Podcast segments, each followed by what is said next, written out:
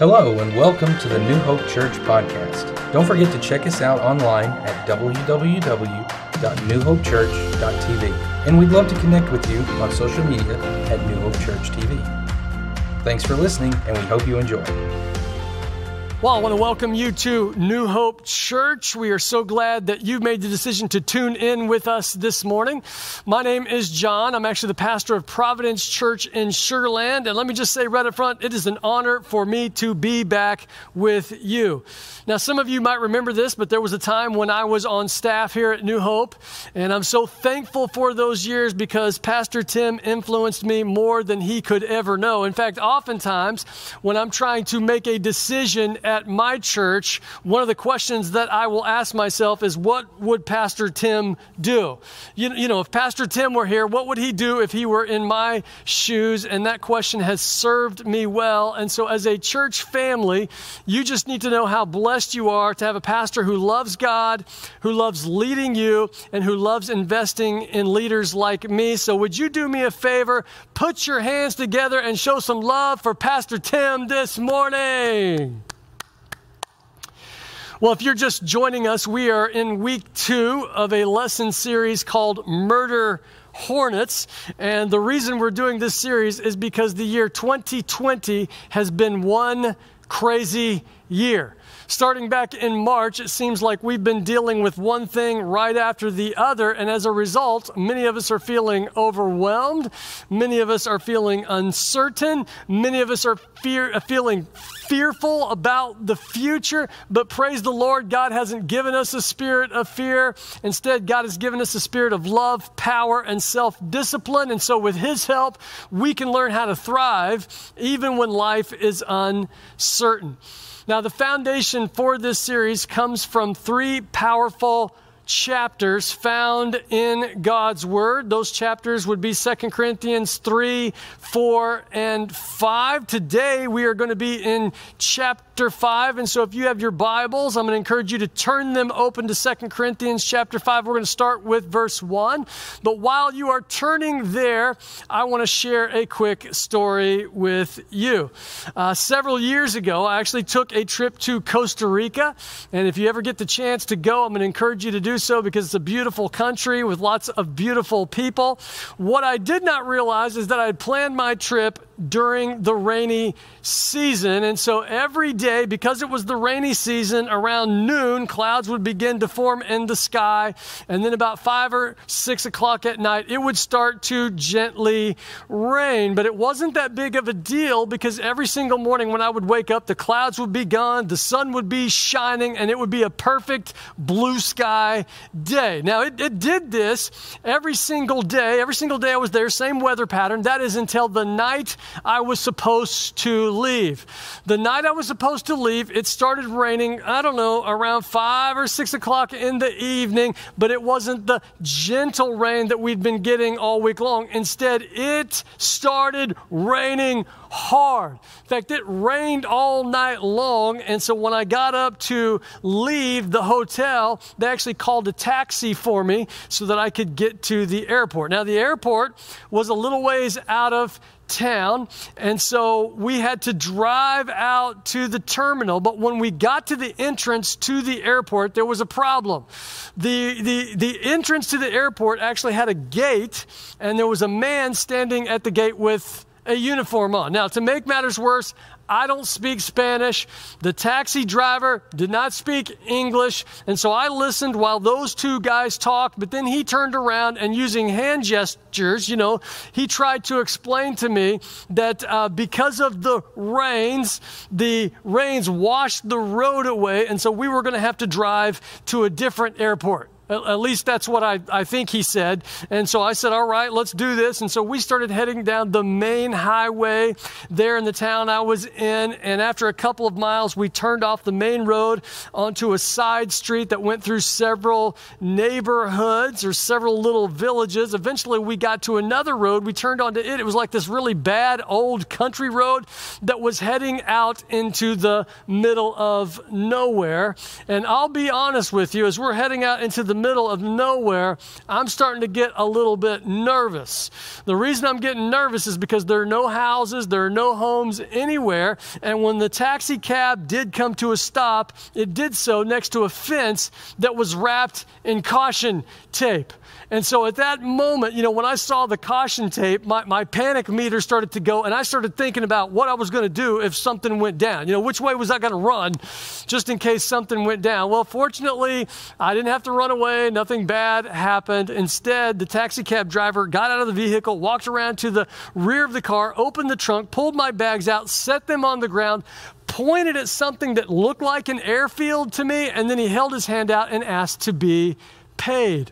And after I paid the man, I watched as he got back into the taxi cab and drove off, leaving me standing in the middle of nowhere all by myself.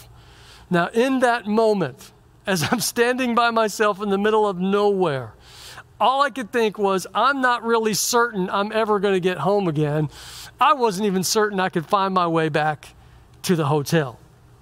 Now, I've decided to title today's lesson Certain Uncertainty, and I actually like this title for a couple of reasons.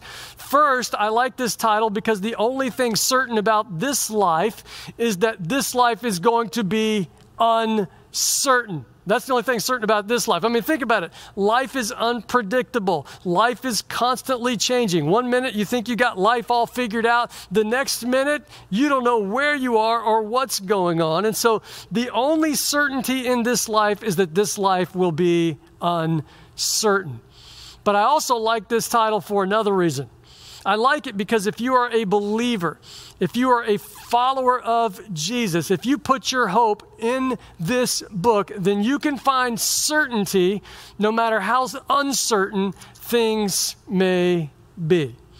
Now, last week we learned that to live with certainty, we must know who God is. And if you missed last week's message, you got to go back and listen to it. It was powerful.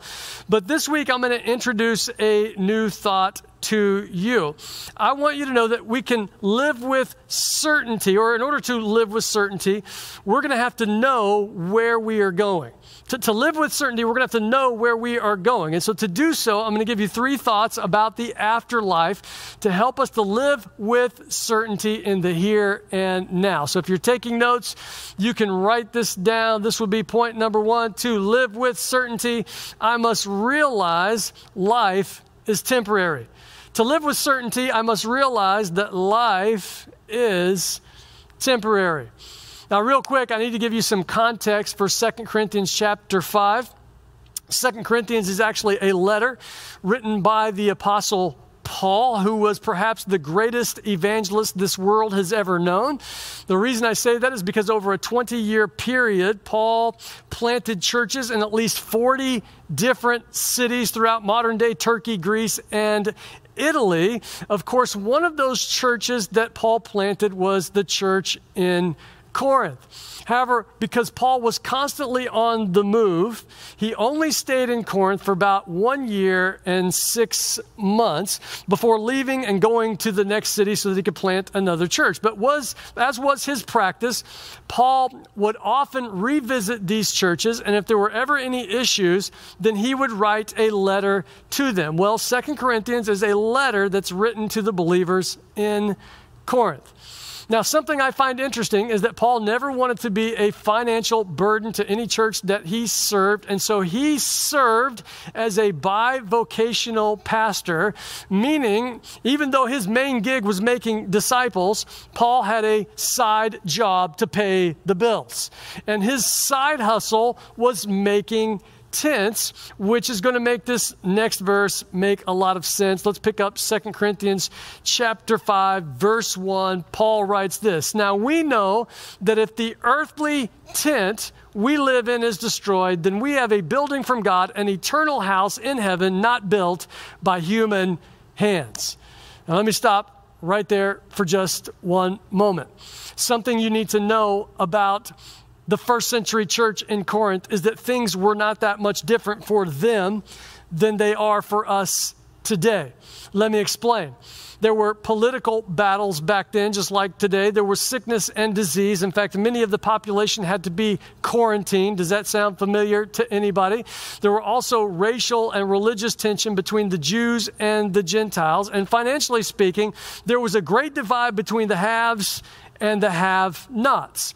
Well, this caused many people in Corinth to feel uncertain about the future.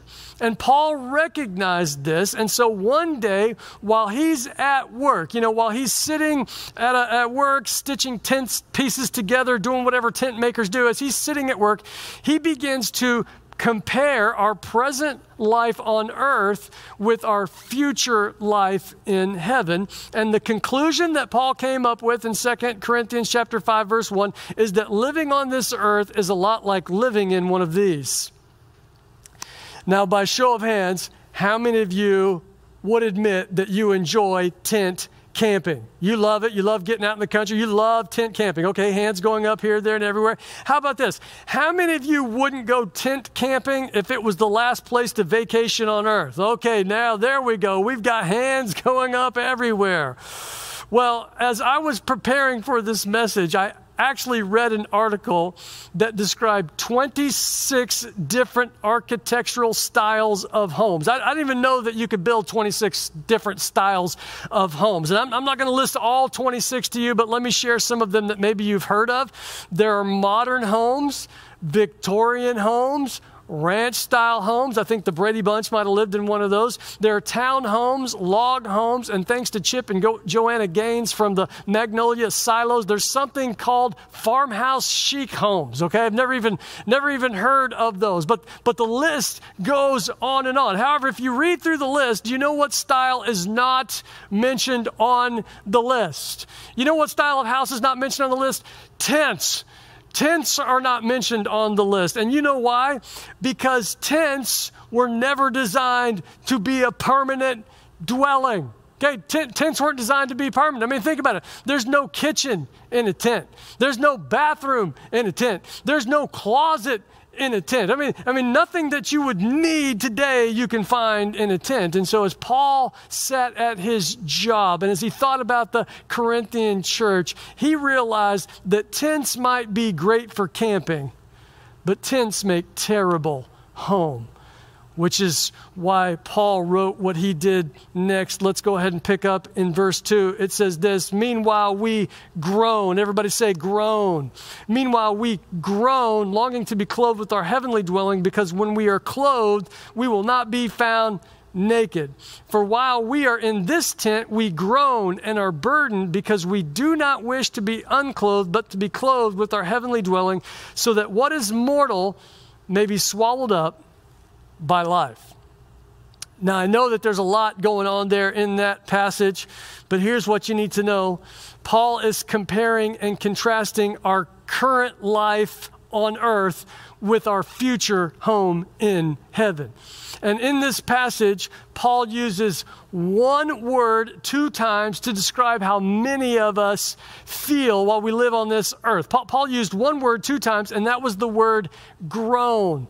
So, what, what in the world is Paul talking about? Well, the word groan, it means to sigh or to grieve. In, other words, Paul is making the observation that deep down inside, all of us know that there's got to be more to this life than what we can see with our own eyes. Paul's making the observation that, that all of us, deep down inside our souls, we know that we have been made for more than this. And because we know that something is missing, because we know that we've been made for more, we groan. Now, now people may groan differently, okay? All of us groan a little bit differently. For example, some of us may groan physically. You, you know what I'm talking about? Some, some of you know what I'm talking about. As we get older, we can't help but notice it takes a little more effort to get ourselves up and get ourselves going out the door. I mean, we may grunt, we may groan a little bit more in the morning than we used to. Others of us, we don't groan physically, instead, we groan emotionally. And some of you know what I'm talking about because as we watch the news or as we scroll through our social media feeds, we can't help but be saddened by what we see in the world around us. But then there's a whole other group who are groaning, they're, they're, they're groaning spiritually. You see, there's a group that as they grow closer to God, as they mature, they find themselves looking forward more and more to the day when they can go home and be with God. And that's exactly where Paul was. In fact, that's exactly where Paul wants us to be. You see, Paul understood that someday our temporary groaning is going to be replaced by eternal glory. So, someday we will no longer have to live in an uncomfortable, stinky tent. Instead, we are going to live in a beautiful home where God is. And Paul's not sad about it. In fact, he's pretty excited about it. That's because Paul understood that even though we groan now, even though, even though we are burdened now by things like the coronavirus or job loss or homeschooling the kids or, or, or tropical storms in the Gulf, or even murder hornets, no matter what we might face in the year 2020, it will not last. And so, anytime you begin to feel uncertain, anytime you start to groan, Paul would say that is to be a reminder not to focus on what is temporary. Instead, that's your cue to fix your eyes on what is eternal because what's eternal is going to be way better than anything we could experience here on this earth. It's like the difference between living in a tent and a home, which leads us to the second point to live with certainty, I must accept God's guarantee. To live with certainty, I must accept God's guarantee. Go ahead and take a look at what Paul writes next. This is 2 Corinthians chapter 5, starting with verse 5. Paul writes this Now it is God who has made us for this very purpose and has given us the Spirit as a deposit. Now, I want you to go ahead and circle that word spirit because I'm going to come back to it in just a minute. God has given us the Spirit as a deposit, guaranteeing what is to come. Therefore, we are always confident and know that as long as we are at home in the body, we are away from the Lord.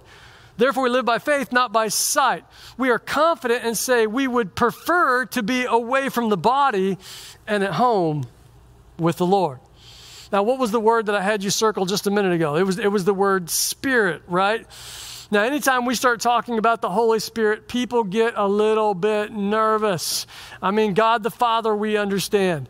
God the Son, we understand. God the Spirit is a little bit more difficult for us to understand. But here's what you need to know Paul says the Spirit is given to us by God as a deposit, guaranteeing what is to come. So, so what in the world does that mean? Well, according to the text, God made us with one purpose in mind. God made us so that we could have a relationship with Him. And because He loved us, He did all the hard work. He sent His Son Jesus to this earth to do what we could not do for ourselves. And when we make Jesus the Lord of our lives, Scripture says that God sends His Spirit to live in us. And one of the roles of the Holy Spirit is to guarantee our spot in heaven. The, the best part is the Holy Spirit is a guarantee that never goes bad and can never be denied. Now, I was thinking about a way to illustrate this point, and I started thinking about tickets. Okay, recently I had four tickets to the rodeo, but these weren't just any old, everyday, ordinary tickets. These were tickets to see Chris Stapleton. Are there any Chris Stapleton fans in the house today? Yeah, that's what I thought. Now, what you need to know is that my wife loves country music. I mean, Irene loves country music, and because I love Irene, every now and then I will listen to country music. That said, I'm not typically much of a country music fan, but I do like me some Chris Stapleton, okay? I mean, that man can sing. I, I like all of his songs. I like the song Parachute. That's pretty good. I like the song Millionaire. That's, that's pretty good. I, I like this other song. I'm going to sing it for you right now. In fact, you could sing along, but here, here goes. Seen my share of broken halos. Yeah, that's good. You know it. I like that. I like that. I like. I just like. I like all of his music. So I'm really excited about going to this concert. Plus, it's the rodeo. They got they got funnel cake at the rodeo, and Irene looks so good in boots. So so I'm really fired up about going to this concert. Sadly. A few days before the concert took place, the city of Houston shut down the rodeo. Now, I completely understand why they did it. I mean, we got to keep people safe, right? Unfortunately for me, though, even though I had four tickets, I had no guarantee to see the show. you know what I'm saying? Even though I had four tickets with seat numbers and everything, tickets that I paid money for, I had no guarantee that I was going to be able to see the show. So, what in the world does Chris Stapleton and the rodeo have to do with you and I and God and the Holy Spirit? Well, here's what you need to know you need to know that our God is a promise keeping God. And even though following Jesus is no guarantee that life will be easy or that the kids are never going to make any bad decisions, or that the company that you start is always going to be successful. When God makes a promise to you, you better believe that He is going to keep that promise. And when He gives you His Spirit, it comes with some powerful, powerful guarantees. In fact, let me give you some of the promise that we find in God's Word that has to do with the Holy Spirit. Because the Holy Spirit lives in you, God guarantees that He will never leave you nor forsake you. Because the Holy Spirit lives in you, God guarantees that He will give you peace even in the middle of a pandemic. When the Spirit of God lives in you, God guarantees that He will work all things together for your good and for His glory. When the Spirit of God lives in you, God guarantees He's going to equip you for every good purpose. I hope that you're getting excited right now because I think I'm preaching better than you're listening right now. When, when the Spirit of God is in you, we have God's guarantee that He is going to transform us more and more into His image. When the Spirit of God lives in us, us, we have God's guarantee that He will be our rock and our fortress and that we will never be shaken. But one of the greatest guarantees that God gives us has to do with the fact that anyone who has the Spirit of God living in them is going to spend all of eternity with Him. And that, that is so important for us to understand today. That is so important for us to get today. The, the reasons I say that is because oftentimes I'll have somebody ask me, you know, every once in a while, I'll have somebody come to me and ask me spiritual questions. One of the questions I get will be this Pastor, Pastor, is it possible to lose your salvation? And, and, usually, what they mean by that is they did, they did something last weekend that they, that they regret, and they're wondering if God's grace is going to be sufficient for them. And so, I don't know if you're out there, maybe you've ever had this question or thought this question. Maybe you're thinking this question right now. I don't, I don't know. But I always say the same thing. When I get asked that question, I always say the same thing. I say, the Holy Spirit is God's guarantee that nothing can separate you from His love because of what Jesus did on the cross. As long as I confess him as Lord, when God looks at me, he says, That's my child, and I got your spot reserved in heaven. Of course, the question that all of us have to answer is Have we accepted God's guarantee? You see, God will never force himself on anyone but He wants everyone to be a part of His family. It doesn't matter who you are, where you've been, what you've done. God says, if you will receive my free gift of salvation, I will fill you with my spirit, and that will be my guarantee that you're going to be with me for all of eternity. Well, we got to keep moving to number three to live with certainty. I must live for the future embrace. To live with certainty, I must live for the future embrace. Let's go back to 2 Corinthians chapter 5. We're going to pick up in verses 9 and 10. It says this So we make it our goal to read these next two words out loud with me. For we make it our goal to please Him, whether we are at home in the body or away from it. For we must all appear before the judgment seat of Christ, that each one may receive what is due him for the things done while in the body, whether good or bad. My youngest son, Griffin, actually attends college in Atlanta, Georgia. And so uh, back, in, back in March, we received uh, an email from Kennesaw State University letting us know that Griffin had like less than one week to pack up all of his stuff in the dorm and get it moved out of there. And so uh, on a Sunday afternoon, I decided to uh, jump in the suburban, you know, ju- jump in my truck and head all the way to Atlanta in order to pick up his stuff. In fact, I've got a, a picture of Griffin's room right here.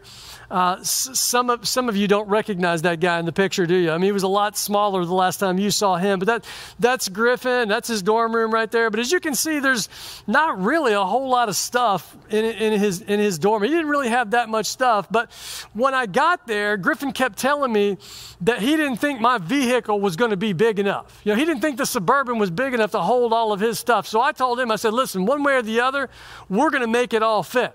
I mean, if I have to tie some things down on the roof of the Suburban like the Beverly Hillbillies, that's what we're going to do because I'm only making one trip up here and one trip back home. Well, the funny part is, is you know, when we finally started loading up Griffin's stuff, uh, he wouldn't let me help him pack.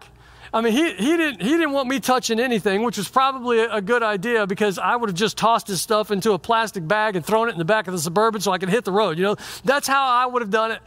But he didn't want me to do it that way. He wanted to carefully pack everything into organized boxes so nothing would get damaged. Now, now listen, as a parent, I'm so glad that Griffin wants to take care of his things. We've raised our kids to respect their property and other people's property. We think that that's a good thing. I mean, I mean, it totally beats the alternative, right? If he was just throwing stuff everywhere and didn't really care. So, so as a parent, I'm glad that he wants to take care of his things. But as we drove down I 10, you know, as we headed back to the Houston area, it dawned on me that all of Griffin's most prized possessions were now in the back of my truck. I, I, mean, how many, how many of you remember when all of your most prized possessions could fit in one vehicle? Anybody remember those days? things were a lot simpler then, right? I mean, a lot less complicated then, right? Well, well, everything that Griffin values most, you know, his clothes, his wakeboard, his computer, his TV, his school books, at least I hope he values his school books. Everything that he owns in his life was in the back of my truck. Now, again, as a parent, I'm glad that he wants to take care of his things, but as the spiritual leader of the household, my hope is, my prayer is that he understands that in the grand scheme of things, in God's economy, that none of that stuff that he owns, none of those possessions are anything that really matter in this life. Instead, what really matters is that if he would live for things that are going to last for all eternity. That's, that's exactly why Paul wrote in Second Corinthians. That's exactly why he wrote. So, so we make it our goal to do what? To live our lives to please him. You see, Paul understood that one day we're all going to stand before Jesus. And on that day, we're going to have to give an account for the way that we spent our time and the way that we used our resources here on this earth. And the big question that all of us are going to have to answer in that moment is Did I live my life to please God? Or did I live my life to please me? Did, did I truly make an impact in this world for the kingdom? Or did I simply collect a bunch of stuff? And a bunch of memories and experiences that won't matter once I'm gone. You know, the, the reality is, all of us are trying to please so many people in our lives. I mean, if you're married, you're trying to please your spouse. If you're in school, you're trying to please your teacher. If you're an employer, you're trying to please your employees. If you're an employee, you're trying to please the boss. Right now, all of us are trying to please our city officials, right, by wearing masks and social distancing and all these things. But listen to me the only person that it really matters that I please is the one who created me and gave his life for me. And my greatest desire and, and I hope it's your greatest desire as well. But my greatest desire is to stand before Jesus someday and for him to put his arm around me and for him to say these words to me Well done. Well done, my good and faithful servant. You were living for the future embrace. So, how in the world do we live our lives to please God? How do we live our lives to please God and, and, and, and live for that future embrace? Well, it's really very simple. If you want to please God, then you just need to live your life to love others. If you, want, if you want to please God, all you got to do is serve others. Notice Jesus did not say, Well done, good and faithful church attender. That's not what he said. Well done, good and faithful praise singer. Well done, good and faithful Bible college student. Jesus didn't say any of those things. What did Jesus say? He said, Well done, my good and faithful servant. And I got to tell you something right now that, that, that this is the best time for us to be serving those around us. This is not the time for the church to back up. This is not the time for the church to hoard and to be afraid. This is the time for the church to be looking to meet needs because there are people that are hurting all around us. There are people that need to be served all around us. And even if you don't have anything to give physically, you've got something to give spiritually. There are people out there that need a word of encouragement. There are people out there who need prayer. Of course, there are physical things that people need as well. And if God blesses you with those things, then you should serve people with those things. And if you're not certain how you can do that, how can you live to, to please God, how you can live to serve others, let me tell you something. All you have to do is ask God just ask God to show you one person this week who you can serve, and I can promise you that God is going to put a name, going to put a person, going to put a family in your path that you can serve. And then what you need to do is you need to take what God has given to you and you need to use it to serve them. How do we live with certainty in uncertain times? Well, we realize that life is temporary. We accept God's guarantee and we live for the future embrace. This time, I want to close out our service by doing a couple of things. First thing I want to do is give you a chance to respond to Jesus. And then I want to pray for you. I know that there are so many people in our world who are feeling uncertain right now. And maybe you're one of them. Maybe what you need more than ever before is to simply hold on to the certainty of God. You, you, need to recognize that this life is temporary and put your trust in the one who is eternal. I know that God's one purpose for your life is that you would have a relationship with Him. I know that He loves you and that He cares about you and wants nothing more than for you to accept His free gift of salvation. If you're ready to make that decision today, I want you to text prayer to 642 123. Just text prayer. Somebody will get in touch with you. They're going to lead you through that decision today. Also, if you just need prayer for any reason, you can do so on our website or you can do so by texting prayer. But we've got prayer partners who want to pray for you and lift you up. And so uh, this time, I do want to pray for you myself. Let's go ahead and bow together and we will be dismissed. Dear God, we come to you in the powerful name of Jesus. Right now, there are people all over the globe who are uncertain about the future. Right now, there are people who are unsure about what tomorrow may bring. So, God, I pray that all fear would be replaced by peace. God, I pray that uncertainty would be replaced by the knowledge that you are working all things together for your glory and for our good. God, we praise you for loving us. We praise you that you have something better planned for us in the future. And I pray that as we leave this place, that we would live with confidence, that we would live boldly for you, and more importantly, that we would long for that future embrace. It's the name of Jesus that I pray and ask all of these things. Amen.